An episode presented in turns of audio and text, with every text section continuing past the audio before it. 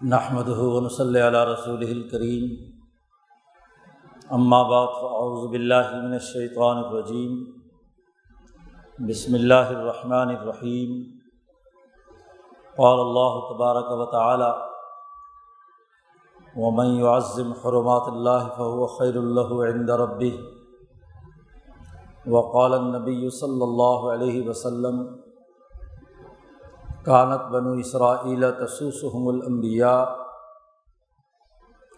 علامہ حلق نبی خلف نبی آخر علالہ نبی آبادی سیقون خلفاء فیق سرون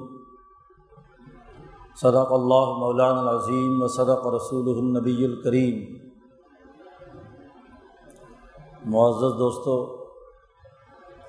یہ ذی الحج کا مبارک مہینہ شروع ہو گیا ہے۔ حج کے یہ مہینے اللہ کی حرمت کے مہینے ہیں۔ اللہ پاک نے چار مہینوں کو حرمت والا قرار دیا ہے۔ ان مہینوں میں اللہ کی طرف رجوع کرنے اور اللہ کے دین کو غالب کرنے کے لیے جد وجہد اور کوشش کرنے کی بڑی تاکید کی گئی۔ دین اسلام دنیا میں اپنا غلبہ قائم کرنے کے لیے آیا ہے کہ تمام ادیان پر اس دین حق کو غالب کیا جائے۔ اور غربے کا لازمی تقاضا یہ ہے کہ ایسے اعمال و افکار پیش نظر رکھے جائیں جو اس غلبے میں ممد و معاون حج کا مقدس فریضہ دراصل دین کے غلبے کا اظہار امام شاہ ولی اللہ فرماتے ہیں کہ حج سے مقصد اس بات کا اعلان کرنا ہے۔ بین الاقوامی سطح پر کہ اب اللہ کی بڑائی، اس کا نظام قائم ہو کر رہے گا۔ دنیا بھر کے تمام مسلمان بیت اللہ الحرام میں جمع ہوں۔ مقامات مقدسہ میں ان کا ایک بہت بڑا اجتماع ہو۔ اور اس اجتماع کے ذریعے سے کفر اور ظلم کی طاقتوں کو یہ پیغام دیا جائے کہ اب دنیا میں کفر اور ظلم کا راج قابل قبول نہیں ہے۔ اللہ کی حکمرانی اور اللہ کے مخلوق کے ساتھ عدل و انصاف کا دور دورہ قائم کیا جانا لازمی اور ناگزیر ایک حاجی جب دیوانہ وار یہ اعلان کرتا ہے کہ لبیک اللہ لبیک لا شریک الک لبیک۔ اے اللہ، ہم حاضر ہیں اور آپ کے ساتھ دنیا کی کوئی طاقت شریک نہیں ہے۔ تمام تر تعریفیں، حکمرانی صرف تیرے لیے۔ ان الحمد و نعمت الک ولبلک لا شریک الگ۔ تمام تعریفوں اور خوبیوں کا مالک صرف شہنشاہ مطلق۔ اللہ تبارک و تعالیٰ حکمرانی بھی اسی کے لیے۔ دنیا کا کوئی حکمران، کوئی طاقتور سے طاقتور فرد اللہ کے مقابلے پر نہیں آ سکتا۔ کسی کی شرکت اس حوالے سے قبول نہیں ہے۔ تو دراصل ایک بین الاقوامی اجتماع میں جہاں کالے، گورے، مشرقی، مغربی، شمالی، جنوبی دنیا بھر سے انسان کھنچے چلے آتے ہیں، وہ تمام کے تمام اپنے اجتماع کے ذریعے سے کفر کی طاقتوں کو لرزہ بر اندام کریں، دین کے غلبے کا اعلان کریں۔ یہ حج وہ موقع ہے جب دین کے غلبے کا آخری اعلان حضور صلی اللہ علیہ وسلم نے اپنے آخری اور منفرد حج میں کیا تھا کہ علیہم اکمل تو لکم دین کم واتمم تو علیکم نعمتی و رضیت القم علیہ السلام دینہ کہ آج میں نے تمہارا دین مکمل کر دیا تم پر بین الاقوامی انقلاب کی نعمت نبی کرم صلی اللہ علیہ وسلم کی بین الاقوامی حکمرانی کی صورت میں مکمل کر دی اور آئندہ سے بطور نظام اور دین کے میں اسلام سے راضی ہوں، اسلام کے علاوہ کسی چیز کو قبول نہیں کروں گا۔ اور وہ یب تغی غیر الاسلامی دین فلاں یق ولامن ہو جو اسلام کے علاوہ کسی اور دین اور نظام کی تلاش میں ہے اور اس کے پیچھے لگا ہوا ہے، تو وہ اس سے کبھی کسی صورت میں قابل قبول نہیں یہ غلبے کا اعلان۔ اب حج کے احترام کا تقاضا یہ ہے کہ اس کے لیے دیوانہ وار، ایسے اعلیٰ اور عمدہ اعمال کیے جائیں۔ کہ جو اس عالمگیر اجتماع کے لیے ممد و معاون بنے، اسی حوالے سے یکم ذی الحج سے لے کر دس ذی الحج تک کے یہ دس ایام ان کے فضائل، احادیث میں آئے ہیں۔ امام بخاری روایت کرتے ہیں کہ حضرت عبداللہ بن عباس رضی اللہ تعالیٰ عنہما نے یہ بات روایت کی ہے کہ رسول اللہ صلی اللہ علیہ وسلم نے فرمایا کہ دنیا میں جتنے بھی اعمال کیے جاتے ہیں، اعمال صالحہ اور جن جن دنوں میں بھی کیے جاتے ہیں، ان میں سب سے محبوب ترین دن اللہ تبارک و تعالیٰ کے یہاں یہ دس دن ہیں۔ عشرۂ ذی الحج یکم ذی الحج سے لے کر دس ذی الحج تک کا۔ ان دس دنوں میں کوئی انسان عمل کرے تو باقی دنوں کے اعمال کے مقابلے میں اس کا اجر و ثواب اور اس کا نتیجہ کئی گنا بڑا ہوا ہے۔ اللہ کو سب سے زیادہ محبوب محبت کا ذکر کیا گیا ہے۔ کہ ان دس دنوں میں ذات باری تعالیٰ ان انسانوں کے دلوں کی طرف متوجہ ہوتی ہے، ان سے محبت رکھتی ہے، ان کو اپنی طرف کھینچتی ہے کہ جو اچھے اعمال کرتے ہیں۔ صحابہ نے رسول اللہ صلی اللہ علیہ وسلم سے پوچھا کہ کیا جہاد فی سبیل اللہ سے بھی زیادہ محبوب ترین دن ہیں یہ دس؟ حضور نے فرمایا ہاں۔ جہاد فی سبیل اللہ سے بھی زیادہ اللہ کو محبوب ہے۔ سوائے اس مجاہد کے یا اس جماعت کے جو گھر سے جہاد کے لیے نکلی، جان اور مال لے کر اللہ کے راستے میں اور دوبارہ کبھی لوٹ کر واپس نہیں آئی، جان بھی قربان کر دی اور مال بھی اللہ کے راستے میں لٹا دیا۔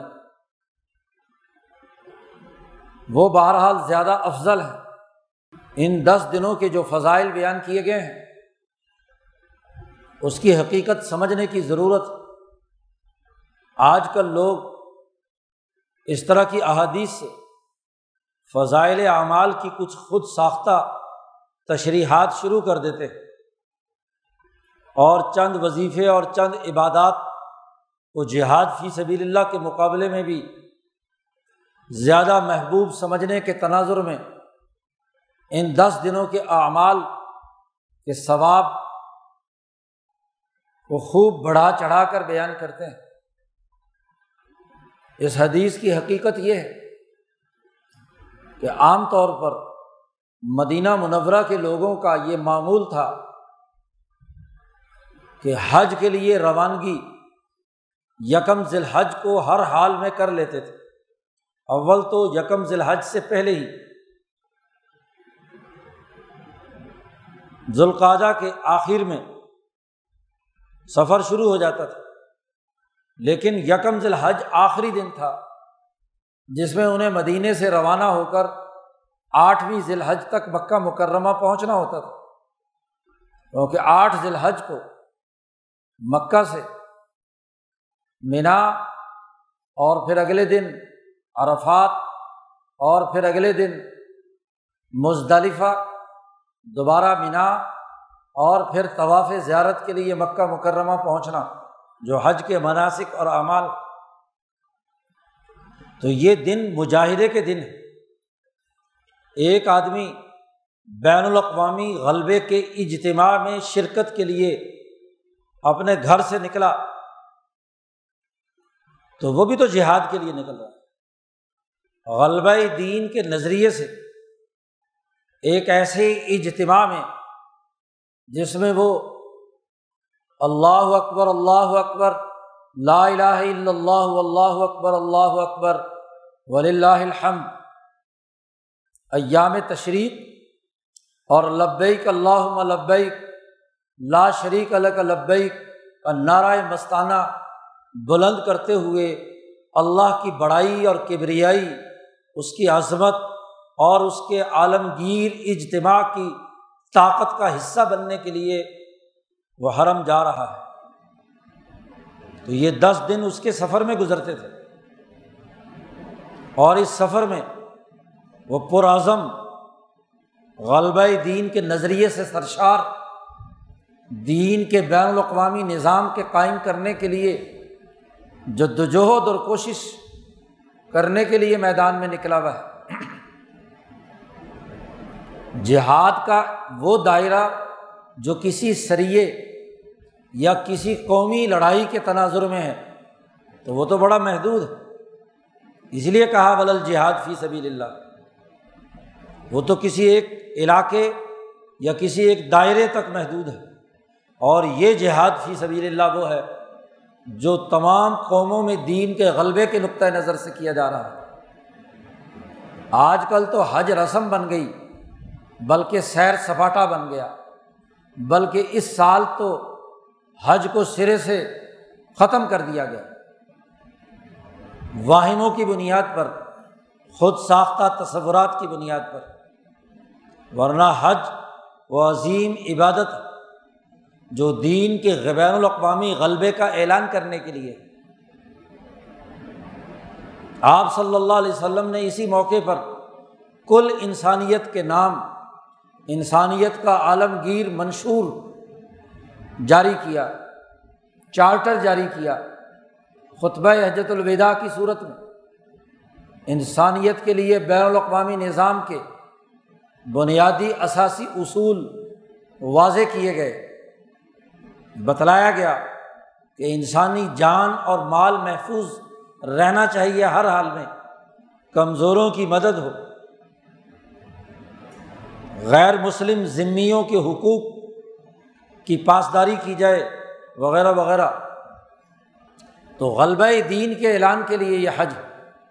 یہی وجہ ہے کہ عمر فاروق رضی اللہ تعالیٰ عنہ حج کے اس اجتماع میں تمام گورنروں کو خط لکھتے تھے کہ یا تو بنفس نفیس اپنی ریاستیں چھوڑ کر مکہ مکرمہ کے اس بین الاقوامی اجتماع اور حج میں خود شریک ہوں اور اگر کسی انتظامی مجبوری یا کسی حکومتی زیادہ اہم کام کی وجہ سے خود آنا ممکن نہ ہو تو اپنا سرکاری نمائندہ، اپنا نائب ضرور ایک وفد کی صورت میں یہاں حج کے موقع پر آئے اور پھر تمام انسانوں سے کہا جاتا تھا، جو حج کے موقع پر جمع ہوئے ہیں، کہ تمہیں کسی میری ریاست کے گورنروں سے کوئی شکایت ہو تو یہاں مجمع عام کے میں بیان کی جائے اور گورنروں کا احتساب کیا جاتا تھا۔ تو یہ تو بین الاقوامی اجتماع تھا۔ صحابہ کے زمانے میں، خلفاء کے زمانے میں، بعد میں مسلمانوں کے غلبے کے زمانے میں یہ اجتماع دین کے غلبے کا اعلان کرنے والا تھا۔ مغلوبیت اور مروبیت کو قبول نہیں کرتا تھا۔ لیوز رہو الدین کلی ہی کے نظریے پر تھا۔ اسی لیے دس دنوں کے اعمال کی عظمت اور اہمیت نبی کرم صلی اللہ علیہ وسلم نے بیان فرمائی۔ اسی لیے یہاں استثنا کیا اس مجاہد کا کہ جو جان اور مال لے کر نکلا اور شہید ہو گیا۔ جان بھی قربان کر دی اور مال بھی قربان کر دیا دین کے غلبے کے لیے۔ وہ زیادہ افضل ہے۔ بہ نسبت اس مجاہد کے کہ جو اس غلبہ دین کے راستے پر حج کے لیے نکلا۔ جان بھی کھپائی، مال بھی کھپایا، لیکن حج کرنے کے بعد صحیح سالم واپس آ گیا۔ تو یہ تو اس غازی مجاہد کی طرح ہے، جس نے جہاد میں شرکت کر کے، فتح حاصل کر کے وہ واپس آیا ہے۔ تو یہ دس دن ایسے اعمال سے عبارت ہے جن کے ذریعے سے غلبہ دین پیدا ہو۔ نماز، روزہ، عبادات جو ان دنوں میں کیے جائیں، وہ اس نظریے سے ہوں کہ اس نماز کے نتیجے میں، اس روزے کے نتیجے میں، اس وظیفے کے نتیجے میں، اس ذکر و اذکار کے نتیجے میں دین کے غلبے کا نظریہ نہ صرف پختہ ہو، بلکہ دشمن پر روب پیدا ہو، دشمن مروب ہو۔ شاہ صاحب فرماتے ہیں یہ دن، دس دن بالعموم اور عید الاضحیٰ اور حج کے یہ پانچ دن بالخصوص اس حوالے سے اہمیت رکھتے ہیں کہ ان کے ذریعے سے مسلمانوں میں یہ فرق و امتیاز پیدا کرنا مقصود اور مطلوب ہے کہ کون دین کے غلبے کے نظریے کے ساتھ مخلص ہے اور غلبہ دین چاہتا ہے اور کون منافق ہے؟ دائر ہے، دھوکے باز ہے، فراڈیا ہے کہ نام اسلام کا لیتا ہے۔ کام اور اعمال چند ظاہری اسلام کے نام پر کرتا ہے، لیکن اندر سے وہ سامراجی تاغوتی نظام کا ایجنٹ اور اعلی کار ان کی ڈکٹیشن قبول کرتا ہے، ان کے مفادات کے لیے کردار ادا کرتا ہے۔ ان کے مقاصد کا ذریعہ بنتا ہے۔ بظاہر وہ حج کے لیے گیا۔ لبیک کہہ رہا ہے، اللہ اکبر اللہ اکبر کے نعرے بلند کر رہا ہے۔ لیکن اگر اس کے ذہن میں سامراجی تاوتی قوتوں کی اعلی کاری ہے، اس کے مفادات کا کھیل ہے، دنیا کا مفاد اٹھانا چاہتا ہے، تو دراصل وہ منافق آج دو ڈھائی سو سال سے ہم پر جو سب سے بڑا المیہ ہے کہ مسلمان بحیثیت مجموعی نفاق کی حالت میں مبتلا ہو گیا سامراج کا غلبہ ہے۔ دنیا کی بین الاقوامی، شیطانی اور تاوتی قوتیں مسلمان ممالک پر قابض بالخصوص پچھلے سو سال سے حرمین شریفین پر سامراجی تسلط اور ان کے ایجنٹوں کا تسلط۔ اس کا نتیجہ یہ ہے کہ مغلوبیت اور مروبیت اس مسلمان کی شناخت بن چکی ہے۔ وہ نفاق کے ساتھ دین کی بلندی کا نعرہ لگاتا ہے، لیکن پچیس لاکھ کا مسلمانوں کا حج کا اجتماع دنیا کی سامراجی تاغوتی قوتوں کا کچھ نہیں بگاڑ پاتا۔ دنیا کے آٹھ بدماش جی ایٹ کانفرنس میں ایک جگہ اکٹھے ہوتے ہیں، ان کے فیصلے دنیا کی سیاسی اور معاشی قسمت کا فیصلہ کرتے ہیں۔ دنیا کے بیس جی ٹوینٹی ممالک وہ کانفرنس کرتے ہیں تو دنیا کی اقتصادیات اور معاشیات پر گہرا اثر ڈالتے ہیں۔ ورلڈ اکنامک فورم کے تحت دنیا کے سامراجی تاغوتی طاقتیں دنیا کی اقتصادی حالت کا فیصلہ کرتی ہیں تو وہ فیصلے نافذ ہوتے ہیں اور حج کا اتنا بڑا اجتماع جہاں نہ صرف عام مسلمانوں کا بیس پچیس لاکھ کا اجتماع ہے، اتنا بڑا اجتماع کہ دنیا کی ستاون مسلمان ریاستوں کے کچھ سربراہان اور ان کے سرکاری نمائندے سرکاری خرچ پر حج کرنے کے لیے وہاں جمع ہوتے ہیں، لیکن ان ستاون حکمرانوں کا اجتماع دنیا کی کسی سیاسی معاشی حالت کے بارے میں کوئی فیصلہ کرنے سے قاصر ہوتا ہے۔ بلکہ الٹا دنیا کی بین الاقوامی لوٹ کھسوٹ والی، معیشت کو کنٹرول کرنے والی ملٹی نیشنل کمپنیوں کے لیے یہ پچیس لاکھ انسان ان کے پروفٹ اور منافع کو بڑھانے کا ذریعہ بنتے ہیں۔ ملٹی نیشنل کمپنیوں کی چین ان کے بڑے بڑے پلازے شاپنگ مالز جن کے ایجنٹ سعودی حکمرانوں کے شہزادے موجود ہوتے ہیں، وہ اپنا کمیشن رکھ کے بین الاقوامی اقتصادی طاقت میں یہودیوں، عیسائیوں اور ظالموں کے لیے اس پرافٹ کا ذریعہ بنتے ہیں، جس کے ذریعے سے گولہ بارود خرید کر مسلمان ممالک پر تباہی اور بربادی اتاری جاتی ہے۔ مظلوم انسانیت کے لیے ظلم کے راستے ہموار کیے جاتے ہیں۔ عشرۂ ذی الحج کے فضائل بیان کیے جاتے ہیں۔ اور اسی عشرۂ ذی الحج میں اس وقت ساری کمپنیاں حج کے انتظامات کے نام پر سامراجی پرافٹ کے لیے اعلی کاری کی منصوبہ بندی کر رہی ہوتی ہے ہر شہزادہ، ہر وہاں کا حکمران جس نے مکے کے چاروں طرف بڑی بڑی بلڈنگیں اور عمارتیں بنا لی اس کے کرائے وصول کرنے، ان میں عالمی معاشی طاقتوں کا ایجنٹ بن کر چیزوں کو فروخت کرنے، پانی کی بوتلوں تک کا کاروبار دنیا کی کمپنیاں لوٹ کھسوٹ کے ذریعے سے وہاں ہر حاجی سے وصول کرتی ہیں۔ کبھی سوچا کہ وہ اقتصادی طاقت صرف ان دس دنوں میں، پندرہ دنوں میں کھربوں ڈالر کا کاروبار ہوتا ہے۔ اور کھربوں ڈالر کا اسی نوے فیصد حصہ دنیا کی تاغوتی اور ظالم قوتیں لے جاتی ہیں۔ تم صرف تصویر گھمانے کے لیے ہو۔ تم صرف سجدے ماتھے رگڑنے کے لیے ہو۔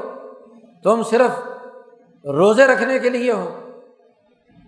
عمر فاروق فرماتے ہیں وہ لوگوں انسانوں کے نماز روزے کو مت دیکھو۔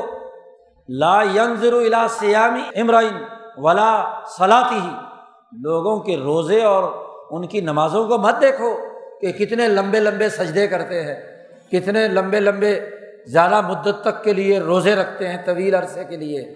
بلا کی ینظر الا عقل ہی و صدق ہی دیکھو کہ اس کی عقل کا معیار کیا ہے، اس کا عقل و شعور کی نوعیت کیا ہے۔ کیا وہ سامراج کا ایجنٹ بن کر، غلام بن کر اپنی عقلی صلاحیتیں استعمال میں لاتا ہے یا دین کے غلبے کے لیے اپنی عقل استعمال کرتا ہے۔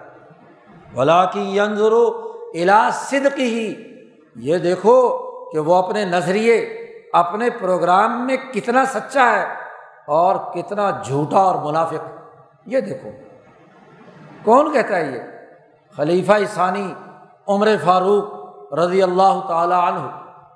آج یہ نام نہاد سنی شیوں کو تو برا بھلا کہتے ہیں کہ عمر فاروق کو نہیں مانتے۔ تم سنیوں نے کون سا عمر فاروق کو مانا ہے؟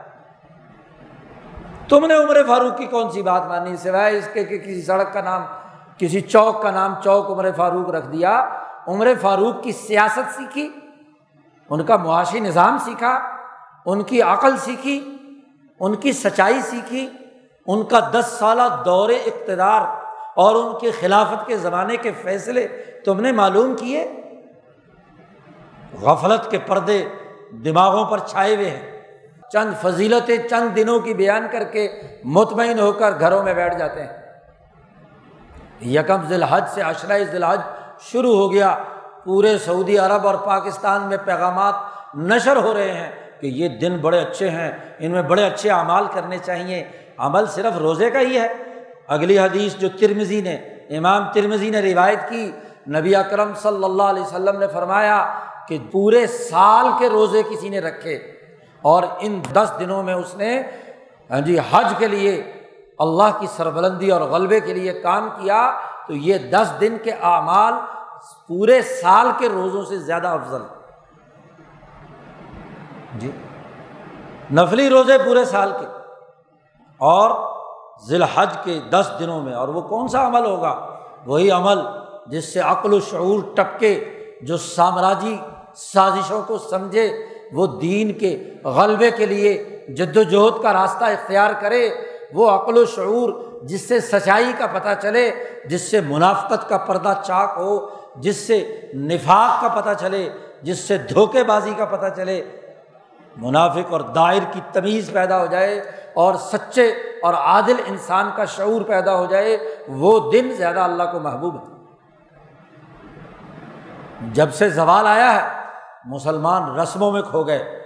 ظاہری طور پر اعمال اور وظیفے کرنے کی عادت تو بنا لی، لیکن دین کے غلبے کی سوچ، عقل و شعور، فہم و بصیرت سلب ہو چکی۔ اور یہ ان بدعملیوں کا نتیجہ ہے۔ جو بالخصوص مسلمان ملکوں کے حکمران طبقوں نے سامراجی کاری دشمن کے لیے ہاں جی مسلمانوں کے خلاف غداری کا ارتکاب کی صورت میں کیا ہے۔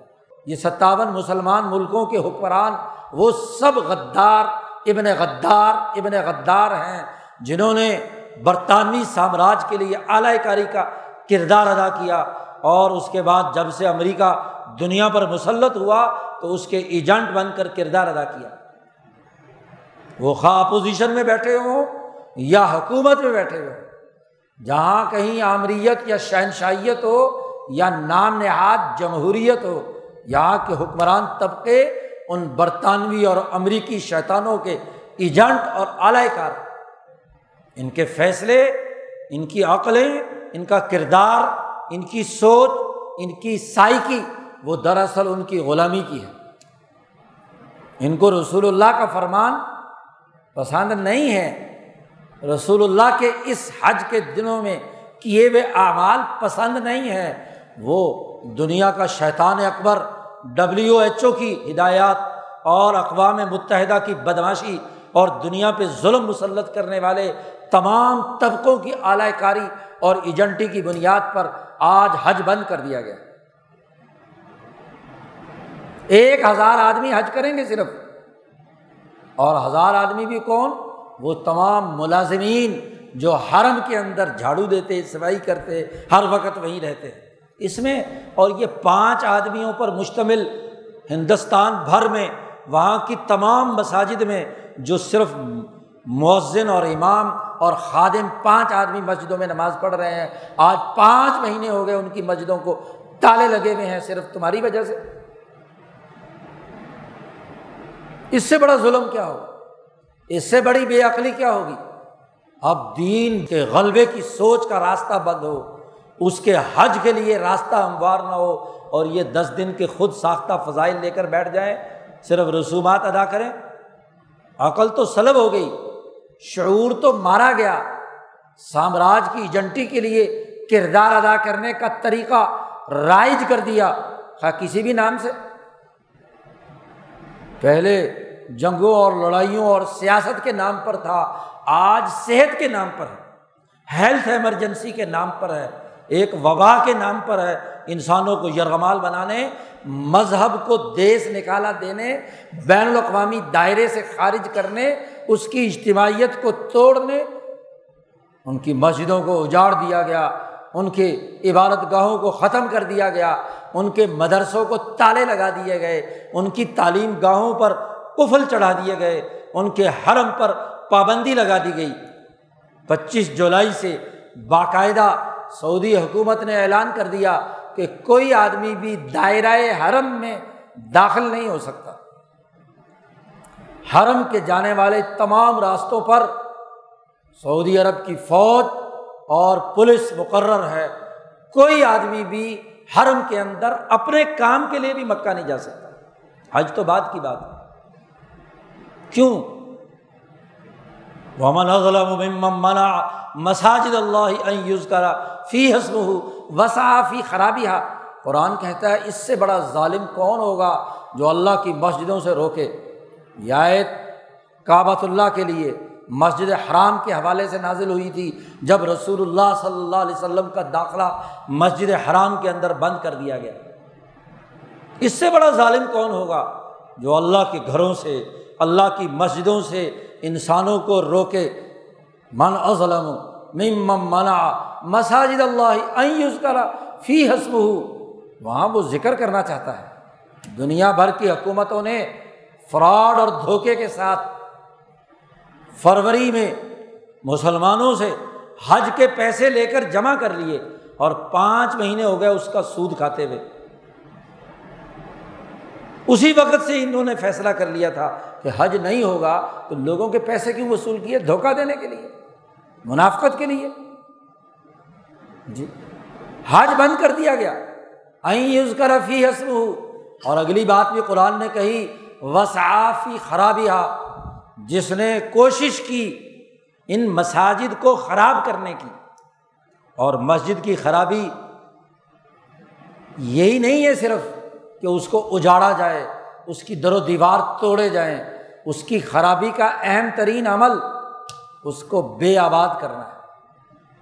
اس میں افراد کی شرکت کو روکنا ہے۔ مکے کے مشرق بھی خانہ کعبہ کو کدال لے کر توڑ نہیں رہے تھے۔ توڑ رہے تھے۔ اللہ نے اسے کہا، صاف ہی خرابی ہا کہ وہ اس کی خرابی کی کوشش کرتے ہیں۔ تو کوئی خانہ کعبہ ڈھا رہے تھے وہ؟ وہ مسجد حرام کی عمارت کو کدال لے کر اکھیڑ رہے تھے کوئی؟ کیا خرابی تھی؟ یہی خرابی ہے کہ انہوں نے جو عبادت کے لیے آنے والے ہیں، ان کو روک کر مسجد کو بے آباد کر دیا۔ آج ویڈیوز موجود ہیں۔ کہ خانہ کعبہ بالکل سنسان، ایک بھی فرد اس میں نہیں، سوائے دو چار جیکٹیں پہنے ہوئے۔ ہاں جی وہ مزدور اور وہ صفائی صفوئی والے کام کر رہے ہیں۔ جن حرم کی فضاؤں میں سانس لینا انسانیت عبادت سمجھتی تھی، اللہ کے انوارات کو سمیٹتی تھی، ان فضاؤں پر پابندی لگا دی کہ کوئی مسلمان وہاں داخل نہیں ہو سکتا۔ وہ مسجد نبوی جس میں ہر وقت انوارات الہیہ نازل ہوتے ہیں۔ رسول اللہ صلی اللہ علیہ وسلم کا فیضان نورانی وہاں آپ کی قبر مبارک سے اور جنت کا ٹکڑا جسے قرار دیا کہ ممبر اور میرے روزہ کے درمیان ریاض و من الجنہ ہے۔ جنت کے ٹکڑوں میں سے ایک ٹکڑا ہے جہاں کا فیضان انسانی دلوں کو سیراب کرتا ہے۔ آج اس کے دروازے بند کر دیے گئے۔ اس سے بڑا المیہ کیا ہوگا؟ فضائل سنائے جائیں، اپنے اپنے گھروں میں تصویریں گھماتے رہیں، نمازیں پڑھتے رہیں، بند ہو کر انفرادیت کے ساتھ، اور مسجدوں کو اجاڑ دیا جائے، حرمین شریفین پر پابندی لگا دی جائے۔ اس سے بڑا ظلم کیا ہے؟ اور وہ بھی اس مقدس مہینے میں، معزز مہینے میں ذی الحج میں۔ عشرۂ ذی الحج شروع ہونے کے بعد ایسا کام تو کافر بھی نہیں کرتے تھے۔ مشرقین مکہ بھی اشر حج شروع ہوتے ہی کسی کو اندر داخل ہونے سے نہیں روکتے تھے۔ جی عام انسان بھی آ گیا، اس کی جان کی حفاظت کیا کرتے تھے۔ حتیٰ کہ قاتل بھی پہنچ گیا، تو قاتل کو بھی کوئی نقصان نہیں پہنچاتا تھا۔ حرم میں داخل حرم سے باہر نکلے گا تو بدلہ لیں گے۔ حرم میں اسے کچھ نہیں کہیں۔ تو جو مشرق جس کا احترام کرتے تھے، آج نام نہاد صحت کے نام پر اس پوری مسجد حرام کو تالے لگا دیے صرف ایک دروازہ کھول رکھا ہے اور اس میں سے بھی ملازمین آتے جاتے ہیں۔ اب کہتے اجازت نامہ جس کے پاس ہوگا وہ جائے گا۔ اور اجازت نامے کے لیے کتنی کڑی شرائط لگائی ہیں کہ شاید ہی کوئی سعودیہ کا شہری یا غیر ملکی شہری ان شرائط کو پورا کر سکے۔ ہمارے ایک دوست نے سعودی عرب سے اجازت مانگی کہ اس سال اگر اجازت دیں کہ میں حج کے لیے چلا جاؤں۔ میں نے کہا بھائی ضرور جاؤ۔ ہر سال ہماری جماعت کا کوئی نہ کوئی نمائندہ حج کے لیے وہاں ہوتا ہے تو ٹھیک ہے، تم نمائندگی کرو۔ اس نے جب معلومات لی تو کہتا جی اتنی کڑی شرطیں ہیں کہ کوئی سعودی عام شہری بھی اور کوئی غیر ملکی بھی حج کے اس شرائط پر پورا نہیں اترتا۔ جی۔ اس کا مطلب تو سیدھی سی بات ہے۔ بظاہر حج کی اجازت کا فراڈ کیا گیا۔ ہمارے وزیر مذہبی امور نے بھی کہا، بہت اچھا فیصلہ کیا ہے سعودی عرب کی مذہبی وزارت نے حج کے بارے میں۔ ہاں جی تعریفوں کے ڈونگرے برسائے جا رہے ہیں۔ بظاہر تو اعلان کر دیا کہ حج ہوگا، لیکن حج کے لیے پابندی لگا دی۔ ایسی شرائط لا کہ جو ان شرائط پر پورا اترے گا، وہ وہاں جا سکتا ہے۔ اس کے طواف کے پر پابندی ہوگی۔ چالیس بسیں مقرر کی گئی ہیں۔ ہر بس میں بیس سے پچیس افراد پچیس افراد چالیس بسوں میں ہوں تو ایک ہزار آدمی بنتا ہے۔ ان کے لیے کوئی خیمہ نہیں لگایا گیا مینا کے میدان میں۔ ان کے لیے وہ بلڈنگ جو مینا میں چار پانچ منزلہ نظر آتی ہے تصویروں میں۔ اور وہ صرف اور صرف جب سے بنی ہے انتظامی عہدے داروں کے لیے۔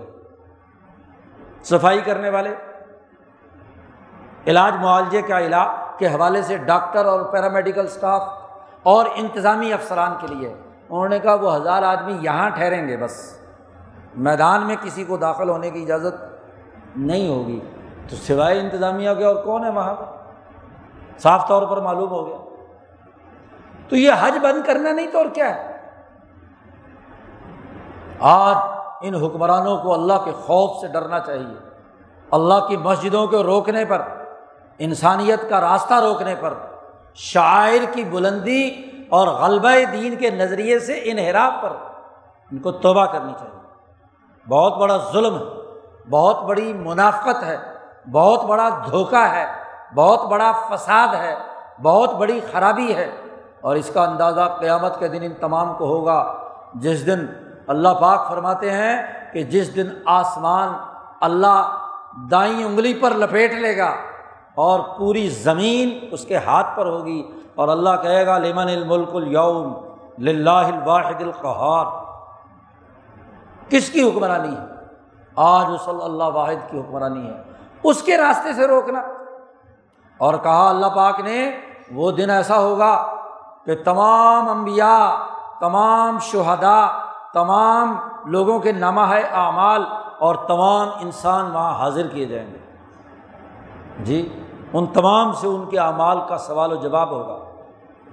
ڈرو اس دن سے کہ جس دن میں تمہارا کوئی مددگار تمہاری مدد کے لیے نہیں آئے گا۔ ڈرو اس دن سے جس دن ذات باری تعالیٰ کے سامنے تمہیں جواب دینا ہونا پڑے گا کہ دین کے غلبے کے راستے میں تم نے رکاوٹیں کھڑی کی، اجتماعات پر پابندی لگائی۔ اور اسی بدماشی کا اظہار عید الاضحیٰ کے موقع پر یہاں کے حکمران ہاں جی بلکہ یہ جتنے مسلمان حکمران ہیں، خلیج میں چلے جاؤ عمارات میں چلے جاؤ، ہر جگہ نوٹیفیکیشن ہو گیا۔ عید الاضحیٰ کے اجتماعات پر پابندی۔ جی اتنے فٹ کے فاصلے پر ہوں، اتنا ہو ایسا ہو، ویسا ہو، قربانیوں پر بھی پابندی لگانے کی۔ یہ تو پاکستانی ہیں، انہوں نے مقابلہ اور مزاحمت کیا تو منڈیاں کھولنی پڑی۔ جی مسجدوں کے اندر لوگ زبردستی سے اکٹھا ہو کر کھڑے ہوتے ہیں، ورنہ یہاں کے حکمرانوں کا بس چلے تو ایسے لوگوں کو کیا ہے، سزائیں دیں۔ جیسے شروع شروع میں پولیس کے دماغ میں خناس پیدا ہوا تھا کہ مسلمانوں کا اجتماع مسجد میں ہو، تو ایس ایچ او صاحبہ ایک نام نہاد پہنچ گئی کراچی میں مسجد کو اجاڑنے کے لیے لاٹھی چارج شروع کرا دیا۔ بات یہ ہے کہ اللہ کے دین کے غلبے کے راستے میں جو رکاوٹ بنے گا اس کے لیے دنیا کی ذلت اور رسوائی بھی ہے اور آخرت کا عذاب ہے۔ اور جو اس کی مزاحمت کرے گا، مزاحمتی نظریے سے ان دس دنوں کے اعمال کرے گا، اس کے لیے دنیا کی کامیابی بھی ہے۔ قرآن نے کہا فلاں حیاتن طیبتاً ہم ضرور بھی ضرور اس کو دنیا میں اچھی زندگی، اور یہی نہیں، بلکہ آخرت کی اچھی زندگی بھی اسے عطا کریں گے۔ تو ایک مسلمان پرعزم ہوتا ہے۔ غلبہ دین کے نظریے سے سرشار ہو کر عمل کرتا ہے۔ مغلوبیت، مروبیت اور پست ہمتی اس کے پاس کو بھی نہیں گزرتی۔ وہ اپنی تئیں اپنی طاقت اور قوت کے ساتھ غلبے کے نظریے سے اقدامات کرتا ہے، جد وجہد کرتا ہے۔ یہ دس دن بڑے بابرکت دن ہیں۔ ان دنوں میں اللہ کی طرف رجوع کرنا، غلبہ دین کے نظریے سے اعمال کرنا نماز، روزہ، عبادات، ذکر، اذکار، تلاوت اور عقل و شعور کی مجالس منعقد کرنا۔ حرم نہیں جا سکتے تو کیا ہوا؟ یہاں بھی تو اجتماع کیا جا سکتا ہے۔ ذکر، اذکار کے اجتماعات ہیں۔ ہاں جی عقل و شعور کی مجلسیں ہیں۔ فہم و بصیرت کی دعوتی میٹنگز ہیں۔ ہاں جی تربیتی نشستیں ہیں۔ یہ یہاں بھی تو ہو سکتی ہیں جو ان دنوں میں اتنی زیادہ جد وجہد سے کام کرے گا تو اس کے اعمال باقی دنوں کے مقابلے میں زیادہ ترقی یافتہ، زیادہ اللہ کو محبوب، زیادہ اس کو ہاں جی دنیا اور آخرت میں کامیاب بنانے کا ذریعہ بنے گی اللہ تعالیٰ ہمیں ان دس دنوں کی قدر کرنے، اس کے مطابق اعمال اختیار کرنے کی توفیق عطا فرمائے۔ وہ آخر الداوان الحمد للہ رب العالمین۔